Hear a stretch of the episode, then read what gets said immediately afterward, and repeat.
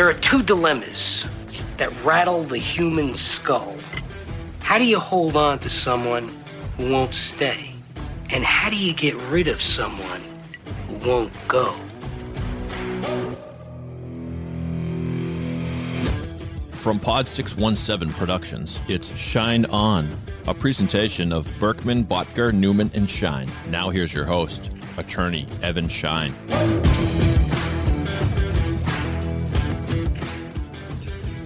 Episode four of the Schein On podcast. I'm Evan Schein. Happy New Year, everyone. Wow. Do we have an absolutely incredible show today? The first show of 2021. And I'll tell you what, 2021 is going to be a much better year. And it's a year that I'm looking forward to. And as always, on the Schein On podcast, the legendary executive producer, Dave, is with us. Dave, how are you? I'm good. 2021, I'm excited for it. Although I'll say this when the calendar turned, nothing magically got better. in fact, a couple things got worse. It just in general in our country, but we have our health and we have the Schein On podcast. And so we're, we're happy to bring it to you. Absolutely. And Dave, as we kick off 2021 here on the Schein On podcast, we have an absolutely outstanding guest and an incredible lineup of shows and guests booked to start the year. Today's guest is fantastic. Former professional athlete and entrepreneur Malcolm Lemmons is our featured guest this week on the Schein On podcast. All right, Evan, as we do on every episode, we look at the news when it comes to divorce, family law, etc. Sometimes with celebrities, other people in the news. Are you ready, sir, for the docket? Let's do it. All right. And now, let's see what's on the docket.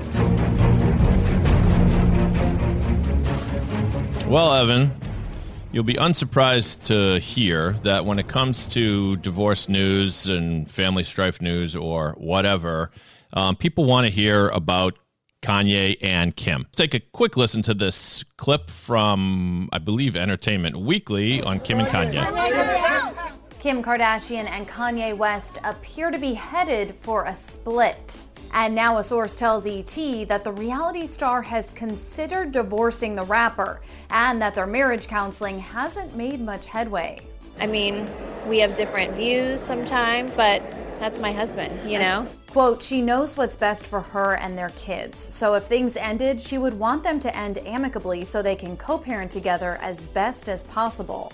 The source adds that the two have been living separate lives for months, with Kanye staying on their ranch in Wyoming, so any issues they're having aren't a surprise to Kim's family or friends. Kanye and Kim have been trying to save their marriage, but it's been difficult when he acts out. She is focused on raising her kids and making sure they're in a safe, stable environment. And the source notes that the KKW Beauty founder has felt overwhelmed trying to take care of him too that's not stuff I, we put on social media. I'm not gonna, you know, just start tweeting what my thoughts are. Um, but yeah, we have those moments. Meanwhile, a second. So that's probably enough.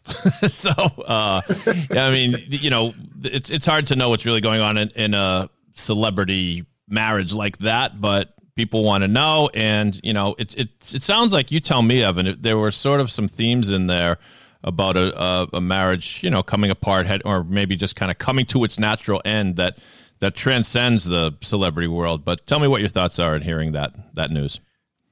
Hey, my thoughts are this: Look, if you're a divorce attorney, this is what you love. This is what you live for.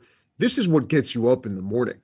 Look at the issues. You have two celebrities, megastars. You have houses. You have multiple houses. You have compounds. You have income streams from multiple sources.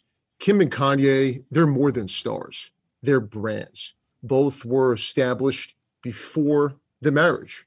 They both continued to earn at an ultra, ultra high level during the marriage, where their wealth increased substantially. There's a prenup. There's a lot of discussion and reports about a property in Wyoming where Kanye apparently owns the house and Kim owns the land. There's valuations, appraisals, sources of income. Wow, there mm. is so much to unpack in the divorce, in this divorce going forward. And as much as Kim says she wants to keep it quiet, there's nothing about Kim and Kanye that's quiet. Right. You know, I always encourage, yeah. I, I always encourage encourage my clients to try to stay out of the public eye as much as possible. And there's reports that Kim is being represented by the well-known and excellent LA-based divorce attorney Laura Wasser. And here's the thing: the news that they're splitting up shocks no one. Right. Trust me, it doesn't shock Kim and Kanye. Okay. I mean, Kim's making reference to to you know counseling and, and concerns that she had going back years, and there's been rumbling for a substantial period of time about their relationship and the ups and downs. But I'll tell you this: I would not be surprised if there were substantial divorce conversations and negotiations before the official announcement mm. that they were splitting up made its way to social media. Because when you work with high profile clients, especially in the sports and entertainment and finance worlds, you try to keep the divorce negotiations private the best that you can. And in a perfect world, you try to resolve as much as you can as an attorney before your client or your client and the other side announce the split, whether it's on Twitter, Instagram, Facebook, or whatever social media platform people are announcing their breakups uh, as of the moment. It's hard for Kim to stay off Instagram since that's where she made millions and zillions of dollars in the first place, right? You know. so I guess is this you telling me, uh, you know, good luck if you think Kim is going to stay off social media yeah. during her divorce? Pro- probably, but I mean, from the sound of things, I mean, who knows? I mean, they're both very odd people, and if if it goes as Kim sounds like she's kind of sort of hinting at, maybe it could be amicable. I mean, we've seen major celebrities divorce amicably before. You know, Gwyneth Paltrow famously described her marriage as a decoupling and not a divorce. And uh, so, you know, I, I just want to know uh, which side is President Trump coming down on this because he's buddies with both of them, right? I hope he doesn't have to pick a side. And, and look, you, you, you mentioned the divorce being amicable. That remains to be seen. Even Kim's statement in that clip, mm. I know what's best, right. but I want to co-parent those two yeah. statements they contradict one another right? right? so it remains to be seen how this divorce unplays itself and i'm sure we'll be talking about it again I'm on sure another episode of the schein on podcast i'm sure we will item two on the docket Meghan king says so-called covid courts are delaying her divorce so she says i I am married as ever. Now, Meghan King was, uh, of course, a star of the, well, I say of course because I'm reading from it. I'm not a fan, but the Real Housewives of Orange County alum opened up about her split from former professional baseball player Jim Edmonds, noting that the COVID 19 pandemic has delayed the exes from finalizing their divorce. So she says, back to 2020 goals, looking back, mine were pretty lofty. My main one wants to get divorced, but here I am as married as ever, she wrote in a blog post on Thursday. Dude, COVID courts won't even let me get divorced. I feel like that pretty much sums up 2020. I can't even accomplish the shittiest thing on my list. so uh, poor Meghan can't even get her marriage over with. But your thoughts on this one, Evan? Well, Dave, my first thought is if there was a time to admit that you watch the Real Housewives. Now would be it on the Schein On podcast. I don't, and that that's not to say I'm not um, a fan of trashy reality TV. I've been, uh, my my girlfriend has gotten me into watching the show Chrisley Knows Best, which is among the most unspontaneous reality shows ever about a wealthy family in Nashville. it, it is just, it might as well be scripted. But anyway, what do you think about what do you think about Meghan? This thing about COVID courts too. I don't know. I'll tell you what, it's a real concern. And Meghan King is not alone here. She is absolutely right when she says, I feel as married as ever. Look, as a divorce attorney, I am experiencing this with my clients in my cases. Recently, in the beginning of 21, I had a case that was scheduled for trial. We were all set to go forward. Seven dates were on the calendar, mm-hmm. two dates back to back, experts, psychologists, ready to testify in a virtual world. And this was a case that originally started in 2018, mm-hmm. and it was scheduled for trial in person several times in 2020. And no surprise, it was pushed off because of COVID and the quarantine and the pandemic. And then the virtual dates were set and people want to move forward with their lives and they want resolution, they want closure. And although the courts are open and cases are moving forward in many respects, this is proof that the courts are not uniform in how they're moving forward when it comes to trial. And after months of the trial being pushed off, the court, in my case, determined that it was going to proceed virtually. And this was confirmed several times with the judge, with the experts, with the adversary. And the day before the trial was set to start, the court pushed it off again, mm. determining not to proceed virtually.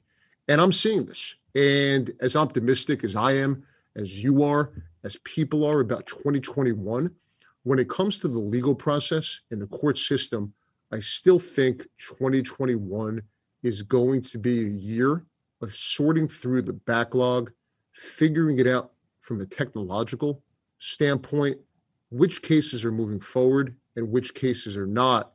And if cases are ready to move forward in a virtual world, which is the world we're living in, the courts should move forward in that way. Mm.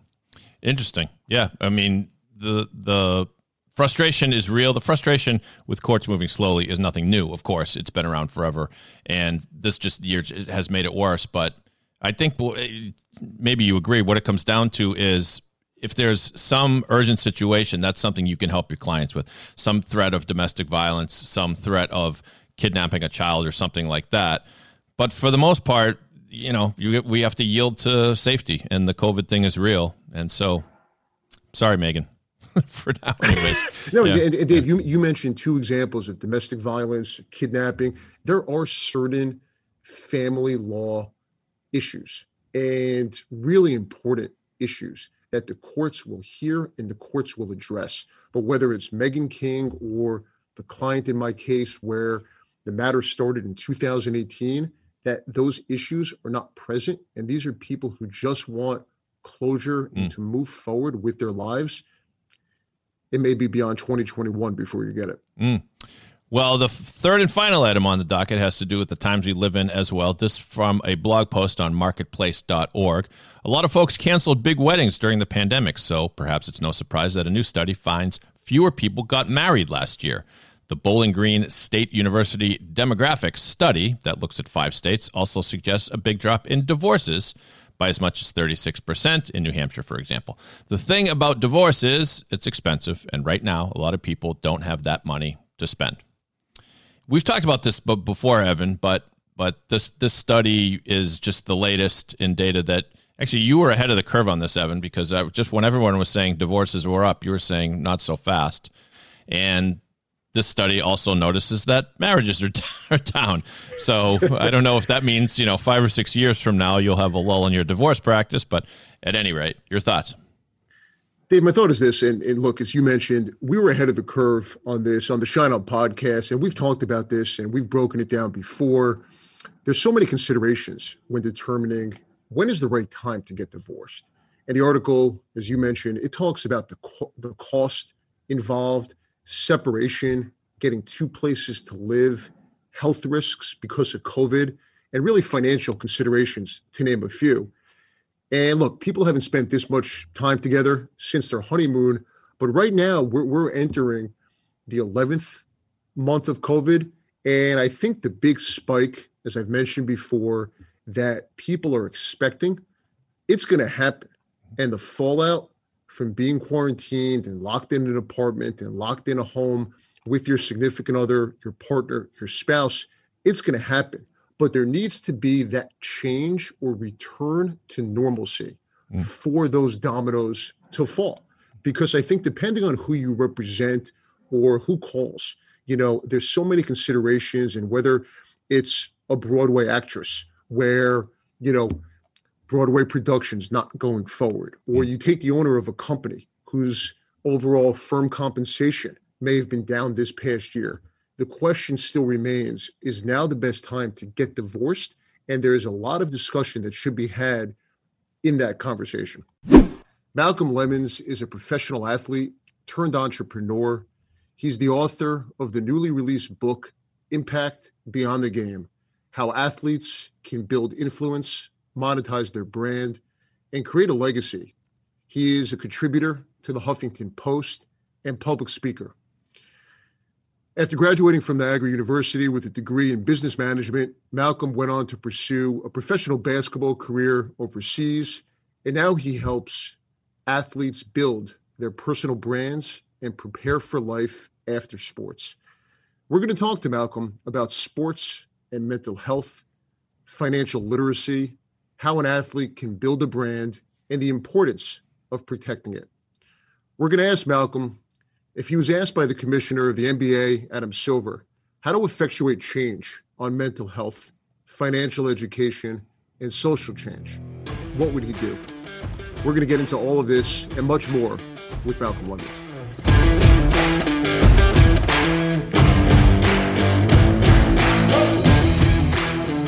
Malcolm Lemmons, nice enough to join us. I appreciate the time. Malcolm, how are you? Doing great. I appreciate the opportunity, man.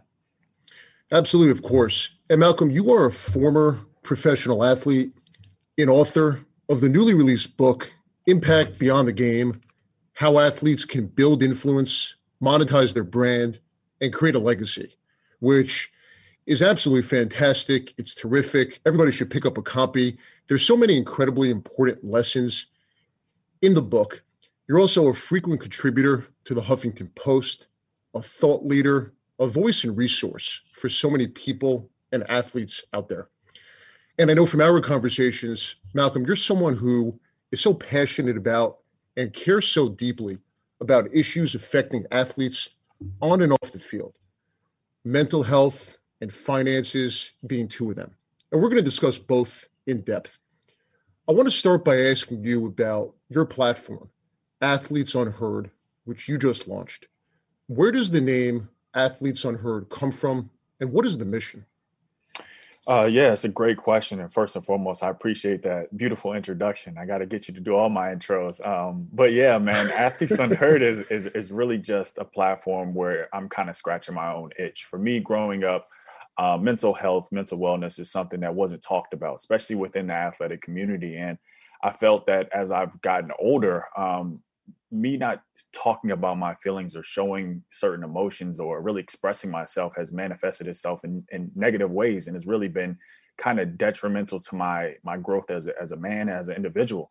And i noticed you know going through covid and the the amount of just angst that we've experienced during 2020 how there were so many other people and athletes who uh, were really struggling with the same things that i did and still uh, you know still are in some some regards. And so um, I wanted to have a safe space and outlet for athletes to come and be able to share their experience and really talk about mental health openly and candidly. Um, because it's something that is still very stigmatized and taboo in, in the sports world and in, in the world in general. And so that that's really what our mission is. We're trying to um, empower athletes and really change the way they think and, and speak about mental health and wellness so that um, they, they they're, they're better educated, they're more empowered to um, take care of their mindset and they really have a understanding of why it's so crucial to do especially when they have so many uh, external pressures and things that they have to balance outside of being an athlete. Um, and so you know we're, we're, we're using storytelling uh, through various mediums to do so and really just getting giving athletes uh, an outlet to talk about these things. Malcolm you mentioned two things i want to touch on. You mentioned that mental health is not something that's talked about whether it's the youth level, college level? Why not?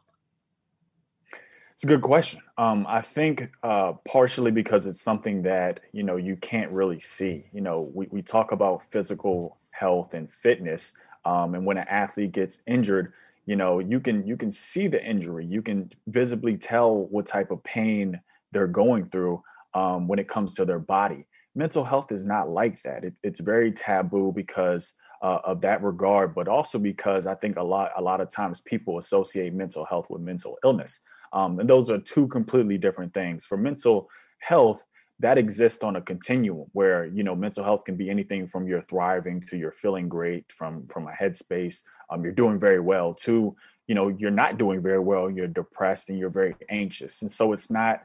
Um, it's not something that you know people hear mental health and they automatically cringe or they get you know uh, scared to talk about it because they think you know it means you're going crazy or you have something wrong with you when that's completely um, untrue. So I think we have to disassociate uh, mental health from mental illness and see those th- two things as, as being very separate because they are. Um, and really normalize expressing ourselves, talking about our feelings because we all have them. At the end of the day, we're all humans. Um, we all go through similar challenges on some level. And um, talking about these things and being open about it can kind of de- destigmatize um, what mental health means in our in our culture and our society. So I think that's primarily why um, it, it's people shudder when they hear mental health. Um, but it's having that understanding and really being educated on both sides of the, equation so we can um, kind of grow and learn and, and, and be more open. Malcolm, that's such a great point. And I want to ask you about quarantine and COVID and really the struggle that so many athletes may be going through during this time. Over the past year, athletes, whether it's the NBA, athletes were playing in a bubble. They were not allowed to see family and friends. Athletes were faced with the incredibly difficult choice to play or to stay home. And obviously, there's health and safety concerns and family concerns. And there's been reports that athletes are, are lonely, you know, playing in the bubble, not seeing family, not seeing friends. How do you see what's happening with professional athletes during this time specifically? What do you see going forward, and how could it be addressed in terms of the leagues, organizations creating more awareness and putting more programs in place to help athletes deal with things they may be feeling and experiencing off the court?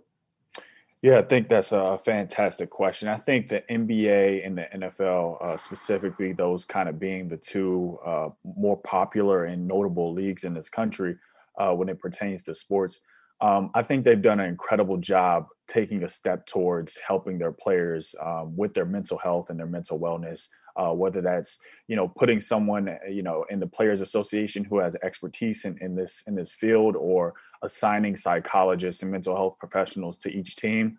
Um, i actually have relationships with a couple of these professionals that work within the organization. So um, they're really taking a, a, a bigger approach and and uh, a stronger understanding that you know these these players going back to being human um, they deal with a lot from family issues to external pressure uh, from the media and fans having to perform um, you know nine months out of the year on, at, a, at, a, very high level. It takes a lot out of you. So i think um, you know they're them understanding that uh, they they have to have the, the, this type of programming and, and, these resources in place so that their their athletes can um, be in a good space on and off the off the playing field, I think is really important, and, and I applaud the leagues for doing so. Um, but I think you know going back, you know even you know looking at two years ago when Kevin Love and DeMar DeRozan kind of spoke up and talked about their struggles with um, anxiety and depression. Um, that really kind of opened the door for other athletes to start sharing and talking about their struggles. And I think that is a trend that we'll start to see more and more, um, especially, you know, I talked about going through COVID. Um, the bubble was very, very difficult for a lot of those guys because it was the first time um, they had been away from their families uh, for that extended period of time, for that long, um, and being just kind of isolated and and not really having much to do. Um, I think it was really challenging for a lot of guys. So, um, I, I, think you know as we as we you know progress and hopefully move towards a post-COVID world, um, those those challenges, the the those effects are still kind of linger in some aspects. And so I think more and more athletes will begin to talk about mental health. Um, they'll be more transparent about their experiences. Um, and that'll just help kind of the whole ecosystem grow um, and, and, really just expose uh, one another and, and, kind of just share our stories to that. Um, you know, going back to just learning about what mental health means and, and, and uh, you know, being in a place where it's not so taboo. So I think, you know, more and more athletes, we'll just start to see more and more athletes kind of share their stories and talk about those things. Now, can we bring up such a great point? And you mentioned Kevin Love. I want to play a clip from Guardian Sport from October 2018 titled It's Okay Not to Be Okay. I want to share my story so I can help. Understand that it's okay to not be okay. It's time to talk, it's time to change when I played football, that was my language. That's how I communicated. Um, and when that was taken away from me, um, I just felt like I was nothing. I was no one. You know, you got so much responsibility um, as an athlete to your team. You know, you got to play at a certain level, and um, your teammates counting on you. You got the pressure from the media. You know, when you experience the highs, and obviously you're going to experience the lows, and it's it's coping with the lows that is the most difficult part. When, you know, I got into my, my state, I, it hit me like a brick. Was, was And I that because I didn't of- tell anyone because I didn't want anyone to think differently of me. When I was playing rugby, my my feet were not planted deep; they were Mm. shallow. Anything was knocking me around, and I felt like it was a balancing act. I had to fight against this, fight against this, fight against this, and hold on and survive, and you know, win a game. And it was just, thank God for that. Let's move on. Yeah, yeah. I suffer from depression. Depression is with me on a daily basis. It is time for sport to accept its responsibility with this issue. There's records, there's numbers that I'm really close to, and of course I feel pressure. But I will play, I will fight, and I will keep going on. and my thoughts of wanting to to take my life. They don't define me, and and they will never define me, and they'll never win. Struggles are going to happen in life. You know, you're going to get punched in the mouth at some point, but understand that you can get back up and dust yourself off and, and get back out there. And everybody's going through something, and everybody, uh, you know, has things that you can't see, you can't touch, that um, you know they're walking around with every day. If your eyes hurt and you go to the opticians, if your head's hurt and you go and see someone about mental health, it'd be nice just to let it out rather than keeping it in. Because the more you keep it in, the more you explode. I don't know why I opened up and talked about it, but I, I guess I was just sick and tired of just having it inside of me for 20 plus years, and, and I was ready to make a change. I'm glad I got through it.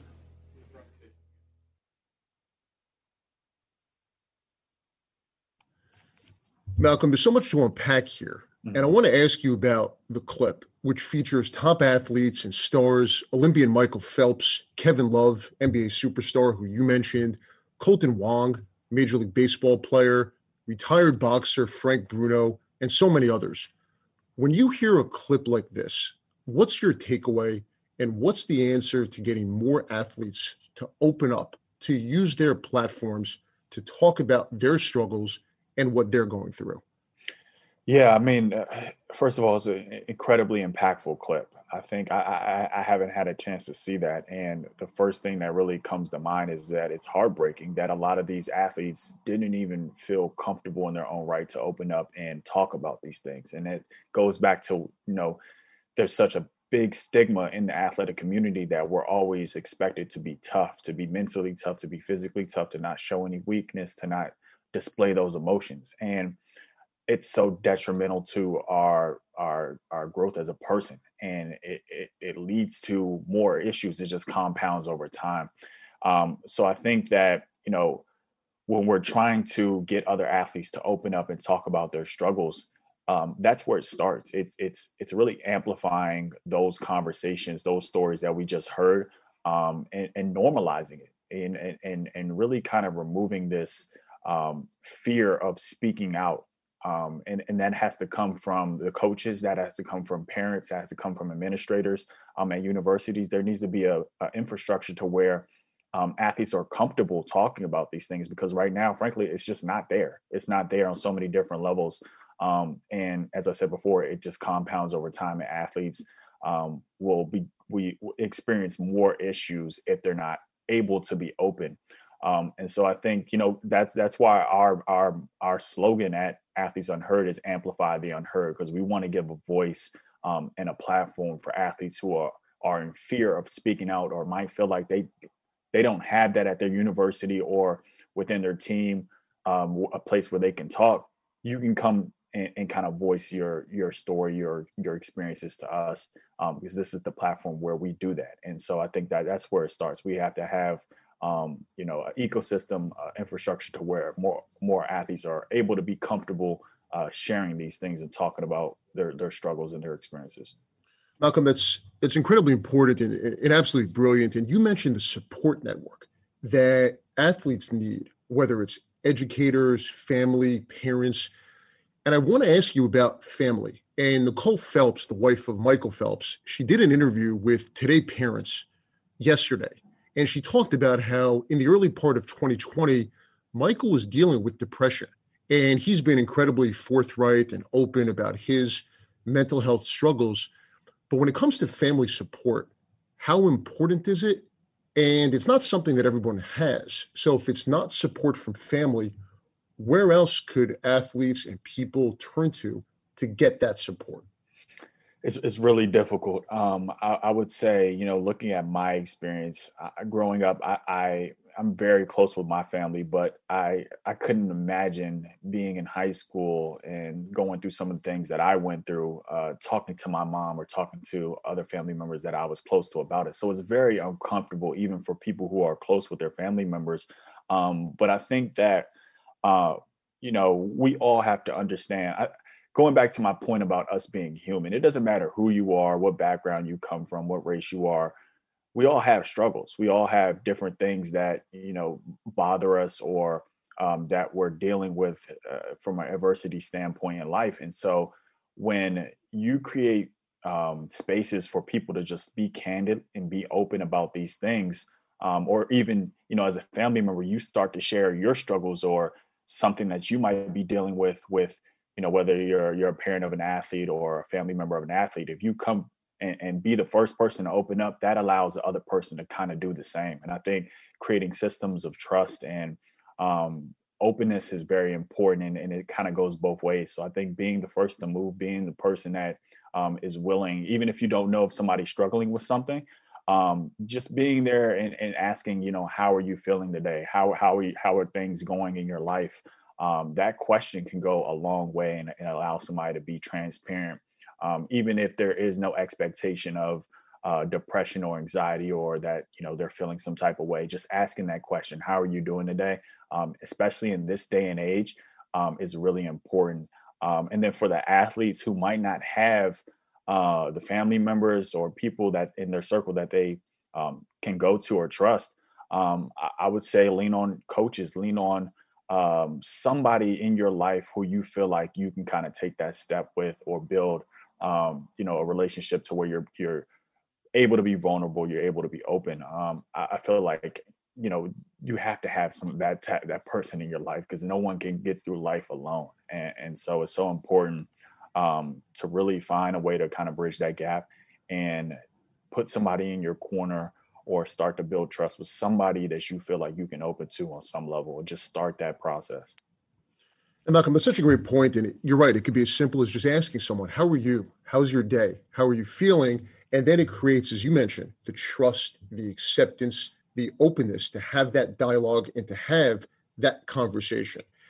I want to ask you about the concept of pressure. And you touched on it. You heard Damian Lillard, the NBA player, um, and Serena Williams, the tennis megastar, and who's been an inspiration to so many people, talk about pressure the pressure to win, the pressure from teammates, pressure from the media, pressure from family and friends. As someone who has competed in sport professionally, can you talk about this day to day pressure and the toll that it takes mentally and physically on an athlete while playing?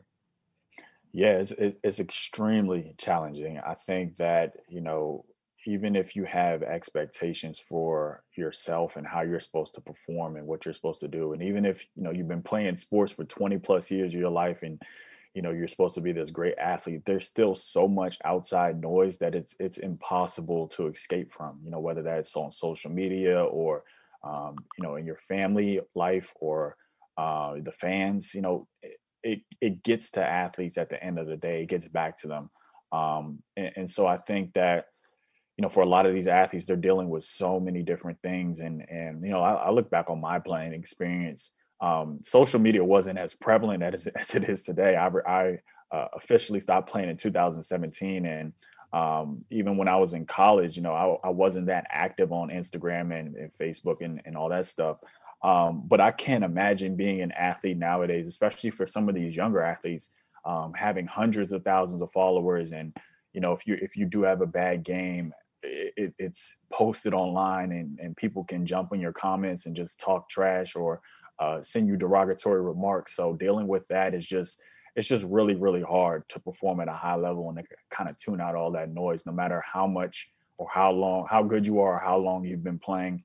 Um, there's still a lot to balance there. So I think um, having the understanding that athletes are people um, and really humanizing athletes at the end of the day and understanding they're not some you know superhuman that doesn't feel any pressure or pain or can just handle every everything that's thrown at them Um, a lot of these athletes aren't like that. You know, they they experience fear, they experience pressure, they experience stress, like all of us. And so, um, I think from a fan standpoint, from a media standpoint, having that empathy and that understanding is really important, and it goes a long way. And Malcolm, tell us more about your playing days and, and, and, really what you learned from playing sports, from playing basketball, and then life after basketball, how it motivated you and impacted you to create the platform and everything you're doing to support athletes on and off the field. Yeah, I would say uh, being an athlete taught me everything that I know today. A lot of the you know traits and intangibles that I've carried over from basketball um, have have been you know very instrumental to my success so far as as a business person. You know everything from um, you know hard work and diligence, consistency, um, teamwork, being able to work with people from different backgrounds, um, to you know organization all these different things that you know in hindsight as when you're an athlete you don't really understand you know the skills that you're building the the um, kind of the intangibles that help you be successful in life after sports and a lot of athletes don't think they're prepared for that transition but in many ways we're more prepared than we really give ourselves credit for um, because we've been able to juggle being an athlete uh, school work and all these different things so um, I, I, say, you know, I give all all the, all my success, you know, all that is credited to being an athlete.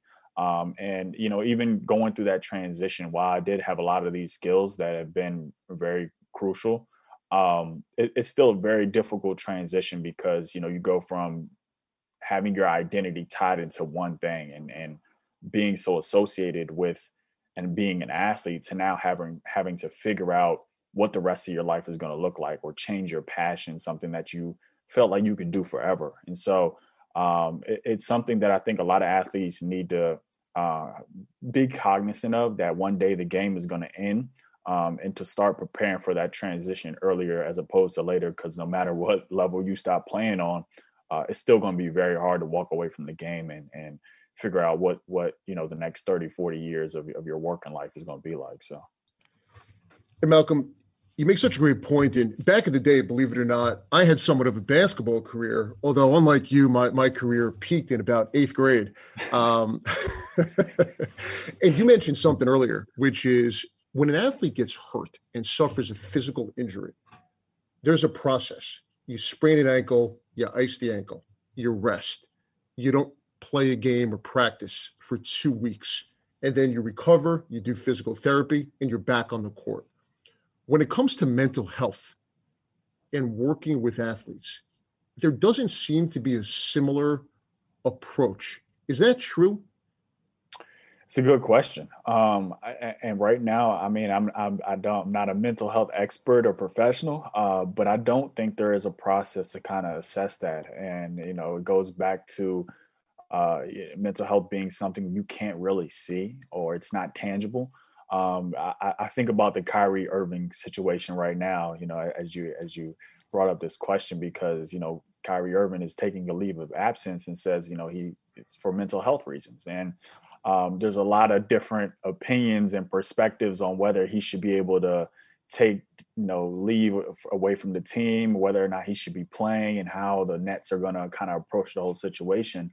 Um, but I, you know, I, I ask other people, I'm like, if you needed you know time away from your job because you were experiencing something or you know you were denied you were denied your pto how would you feel? And i kind of look at it in the same regard. At the end of the day basketball is a job for these people. Um, there's a lot of different things that's happening in the world right now. We're all dealing with it on you know in different ways. And i think kyrie um, he's got a lot of bad flack in the media um, over the past several years for certain things that he's done and said um, but i think if you know his intentions are right and he actually needs this time to be with his family or take time away from the team for mental health reasons, um, I, I, I, wholeheartedly feel like he should be allowed to do so. Um, but it is a very, very you know tricky situation when you're dealing with players who could just not want to be playing in this moment. So you don't know. It, it, it's very hard to kind of assess the situation from a mental health perspective. Well, when, and when I saw the you know the, the news the other day, and you mentioned Kyrie Irving, I thought it was great. You know, I thought it was wonderful. I look, everyone needs a day. People need more right. than a day. And but you're right. You mentioned social media and Twitter and Instagram, and not everyone shared my opinion or your thoughts and opinion. And, you know, you talk about pressure, you talk about mental health. Not everyone shared the same thoughts that you have and I have about Kyrie taking that mental health day. Um, but I, you know, I'm curious to see how that unfolds, and especially how Brooklyn, you know, the Nets handle that.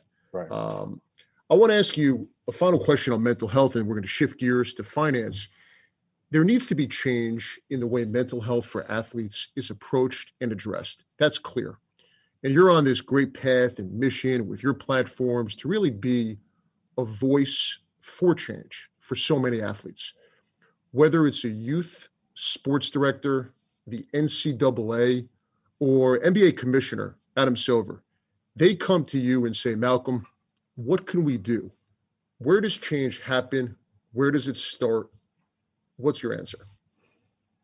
I love this question. Um, I, I, think for me personally, uh, what we're doing is is you know we're we're trying to give athletes a space to tell their stories, and I think the healing process begins when we start talking about it. So if it's a league or or team, um, I think the first thing is to create uh, a space, whether that is group settings or individual, where it's almost mandatory for athletes to at least talk about something. It doesn't have to be the the worst thing that they're experiencing right now or the most traumatic uh, event that took place in their life, but having people there um, to just have dialogue with these athletes is so important and i don't i, I think it's largely understated um, it, we need to have space to talk about our feelings and our emotions and i don't think that's something that is a priority.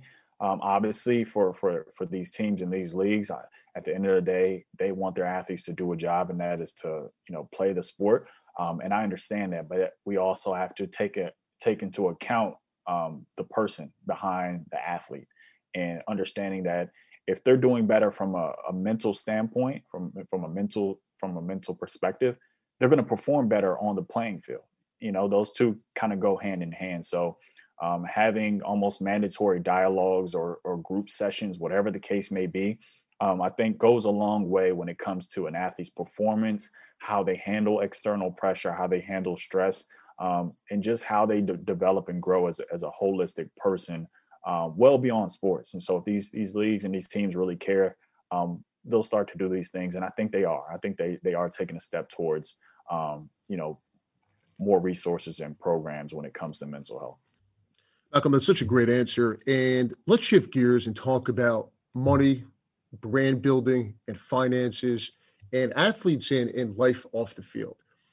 I want to ask you about an article in the New York Times by Jordan Tykwer which was published on December 19th, 2020.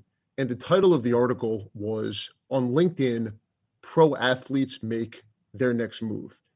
And there's so many opportunities for current athletes and former athletes to earn income, build brands, develop strategic partnerships. How does this message get out there? And when is the best time for athletes to really think about life after sports? Honestly it, it, should start the minute that an athlete start starts playing because it's inevitable. Um, you know a lot of a lot of people will tell an athlete not to have a plan b and and i don't think because you know that that would say that you're not really going all in on your plan a and i disagree with that when it comes to sports. Uh, maybe not when it comes to other professions but sports is something that has to end one day. Your body is not going to allow you to play a game for the rest of your life. And so athletes you know whether they are, are fortunate enough to be like you know Tom Brady or, or LeBron James and, and play for 20 plus years in the league. Um, at the end of the day, we still see these these athletes who are the best in the game.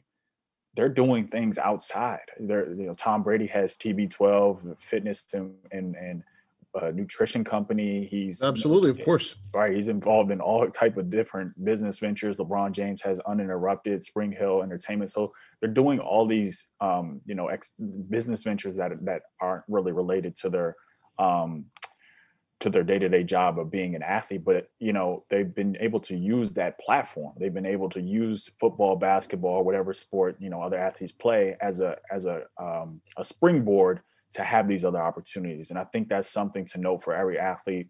um, is that no matter what level you play on, there is somebody who who looks up to you, who aspires to be like you. You have a, a fan base and a community um, that supports you, and being able to tap into that to build those relationships and connections and uh, kind of leverage that influence to have opportunities outside of the game is extremely important um, and something that we're starting to see other athletes take advantage of, especially you know, I, I, look towards NIL and the type of you know opportunities that are going to come for some of these student athletes.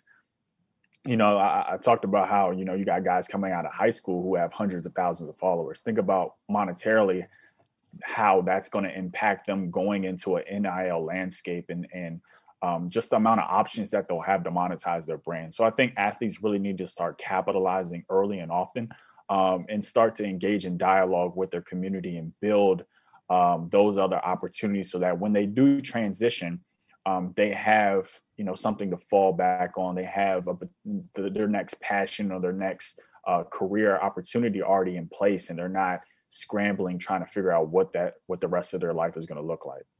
Malcolm, you mentioned you know social media. You mentioned the college level, the high school level. That's all the more reason there needs to be education at a young age, you know, there needs to be financial literacy programs in place. And as you said, the dialogue needs to start early on. And you mentioned two athletes, Tom Brady and LeBron James, who have had Hall of Fame, epic, outstanding careers. Both of those players, they're still playing. They're playing for 20 plus years. But I want to ask you because most athletes earn a lot of money in a very short time period. And they also earn a lot of money at a very young age. And they're really being asked to make incredibly important life decisions, really financial decisions with enormous amounts of money. And for me, as a family law attorney, I work with athletes, I work with entertainers before marriage, during the divorce process, when it comes to assets and income and really protecting brands in prenuptial agreements. And I've heard the stories, you've heard the horror stories of athletes going bankrupt, losing their money in bad investments, being taken advantage of by a bad financial advisor or agent. Where's the problem when you hear horror stories like this? How does it happen and how could it be fixed?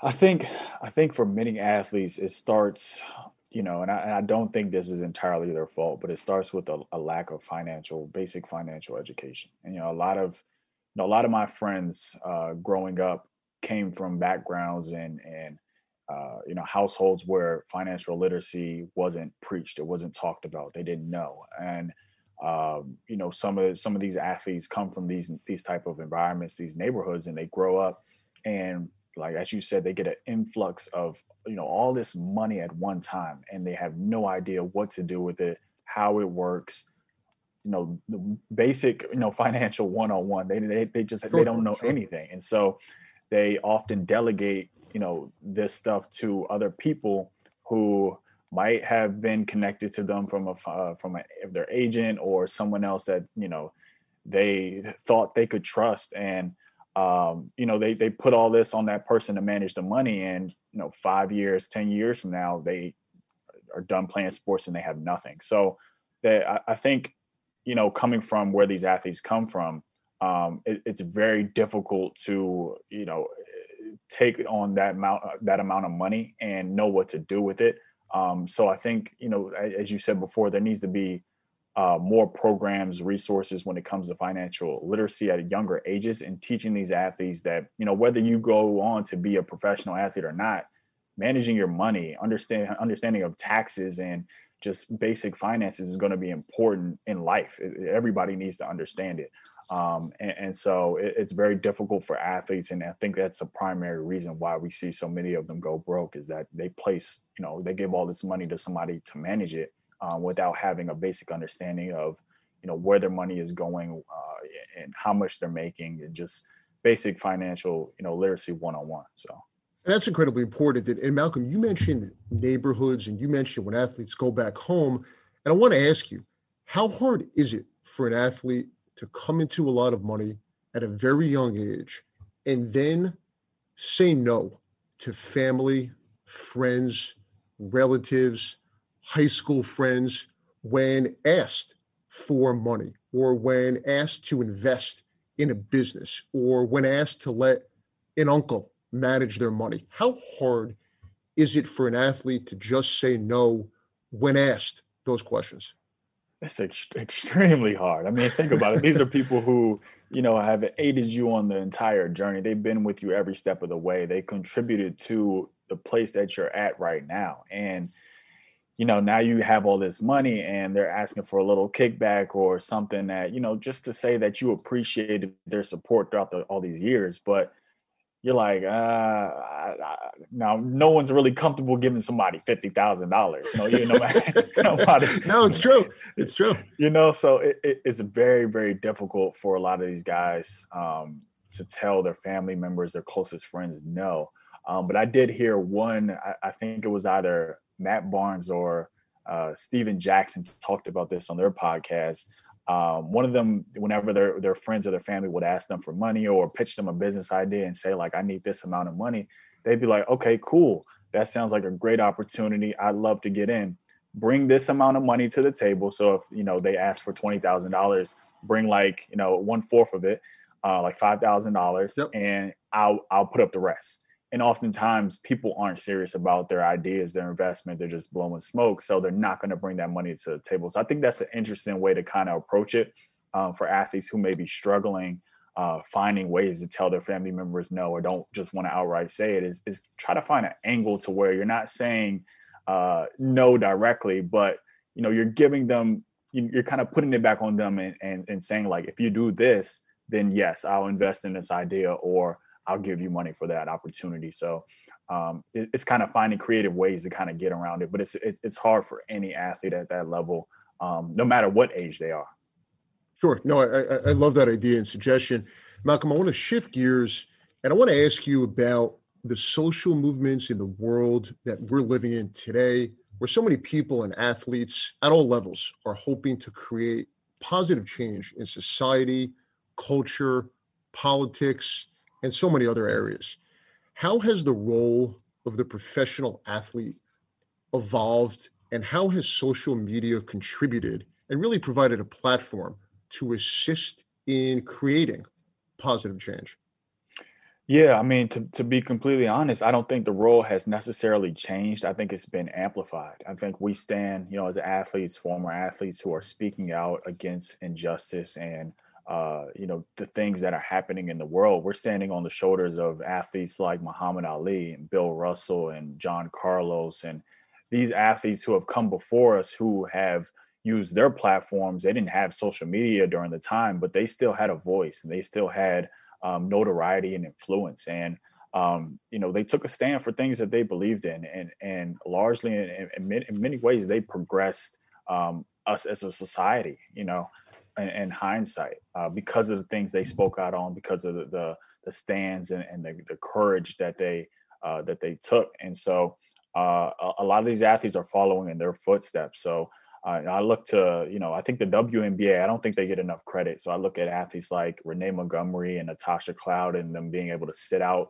um, this past season uh, because of, right because of the racial injustice and and and kind of what they wanted to do to help further that movement and um, just to make an impact. And, and so I give those females a lot of credit. Obviously, I give the NBA, the NFL, some of Colin Kaepernick, some of these athletes who have been doing this for the past several years. Um, they deserve a ton of credit, um, and they've kind of really pushed the movement forward and uh, really just used their their leverage, their platform as an athlete. And, and you talked about social media to kind of voice uh, the change that needs to be enacted in, in this country. And so I, I applaud all these athletes, and it's been uh, really inspiring to see how they've inspired the next generation to kind of take a stand as well and, and continue pushing for something that needs to be changed in this country.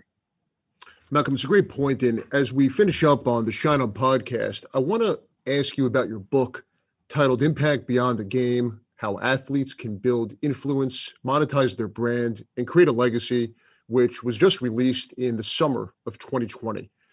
Tell us your inspiration behind the book? So I, I think I got the idea to write the book probably in late 2017, early 2018, maybe. Um, and that that was when you know conversations about student athletes being able to monetize their name, image, and likeness were starting to heat up. And I noticed that you know as I as I did research and put out content pertaining to name, image, and likeness and just personal branding for athletes, I didn't see a lot of resources. I didn't see a lot of information out there that uh, was doing the same. That was, you know, showing athletes like, here, this is what you need to be doing when it comes to your platform. This is how you can capitalize on being an athlete while you're still playing. And so I wanted to create a blueprint, a guide to show athletes, you know, what personal branding is. How can you build your brand? What opportunities out there for you to take advantage of? How do you use social media effectively?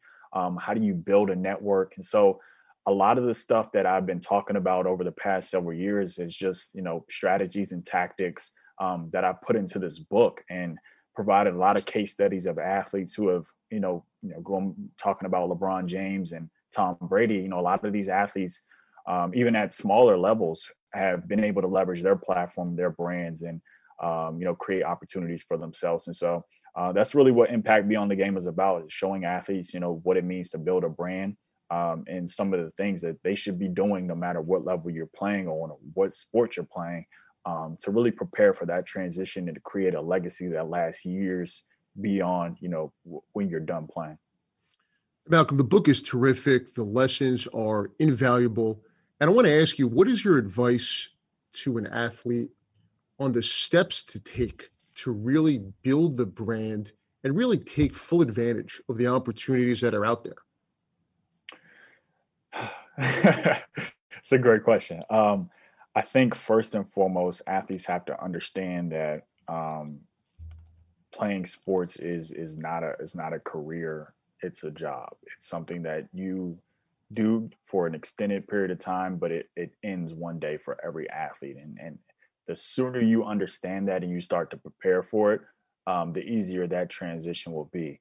Um, and so, in saying that, athletes really have to take advantage of that title of being an athlete because as an athlete people want to people want to talk to you. They want to be in the same room as you. They want to network with you. You have a fan base that's very strong. Uh, you're at the peak when you retire that all goes away the lights fade no one you're a has been you know and so but that's why the conversation needs to start early on right Right, exactly, exactly. And I think that you know when we see some of these athletes who um, you know are doing incredible things and, and making a difference in the world, um, you know, it, going back to inspiring the next generation, it, it, it shows the next generation like, hey, I can be an athlete and I can be this.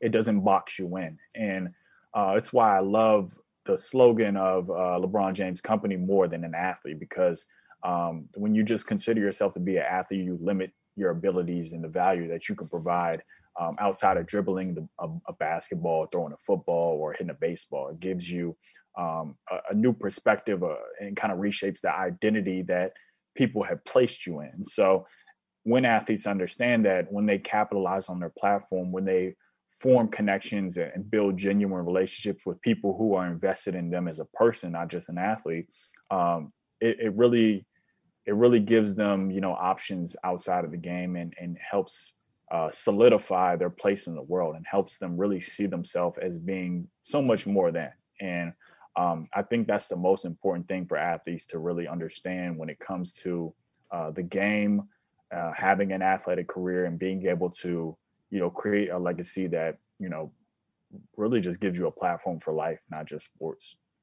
Malcolm, absolutely brilliant stuff. This was really great. You were doing such incredible work. Tell us where people can find you on social media and your different platforms.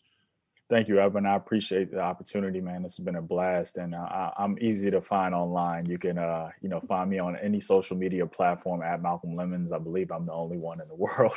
Um, but um, uh, yeah, or, or you know, check out my website at malcolmlemmons.com, and then you can also uh, get the book on Amazon. And so, uh, yeah, I'm, I'm pretty accessible. Hit me up. Love to connect with people.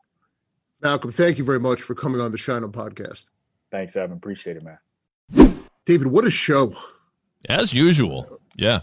Very, very great stuff from Malcolm. Great stuff. No, absolutely tremendous. I want to thank everyone for listening to the Schein On podcast. The emails, the questions from listeners, they continue to come in. On the next Schein On podcast episode, we're going to go through some of those questions. And wow, Malcolm Lemmons, Dave, as you said it, absolutely tremendous. Such a stuff. thoughtful guy. Thoughtful guy. Uh, Yep. Just thoughtful, such valuable insight. You can pick up a copy of Malcolm's book, Impact Beyond the Game, on Amazon, and you can follow him on social media and his website. Malcolm is a voice for change, a resource for athletes at all levels, and someone on a mission to improve financial literacy and education and to bring attention to mental health issues in sports.